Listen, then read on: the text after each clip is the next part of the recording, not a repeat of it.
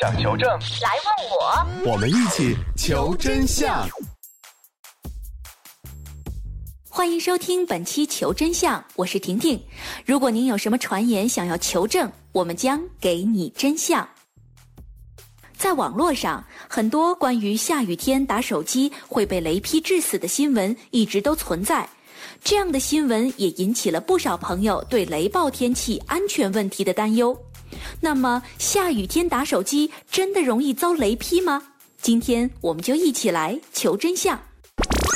这个我不知道，我觉得发生的概率蛮小的。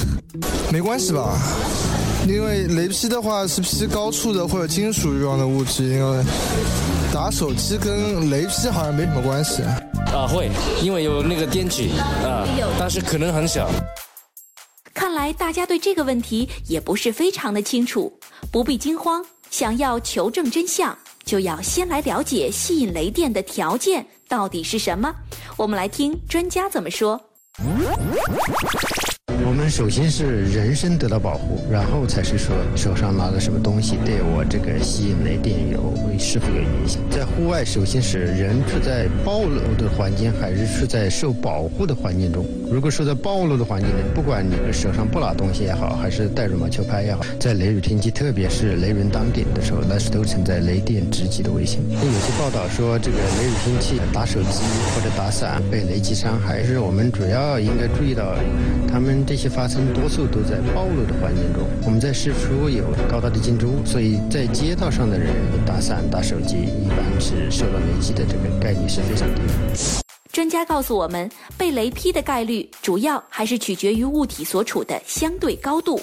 站在空旷的户外，你就是相对的高物体，雷电劈下来首先会劈向高处，所以拿起手机打电话的时候，手机就处于一个相对的高处。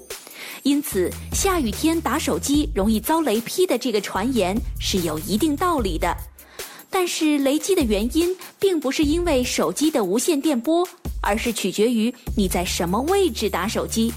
在高楼林立的街道打手机并不会引导雷击，而站在空旷的场地或者在相对位置最高的地方打手机就很容易遭到雷劈了。所以下雨天打手机容易遭雷劈的传言是正确的。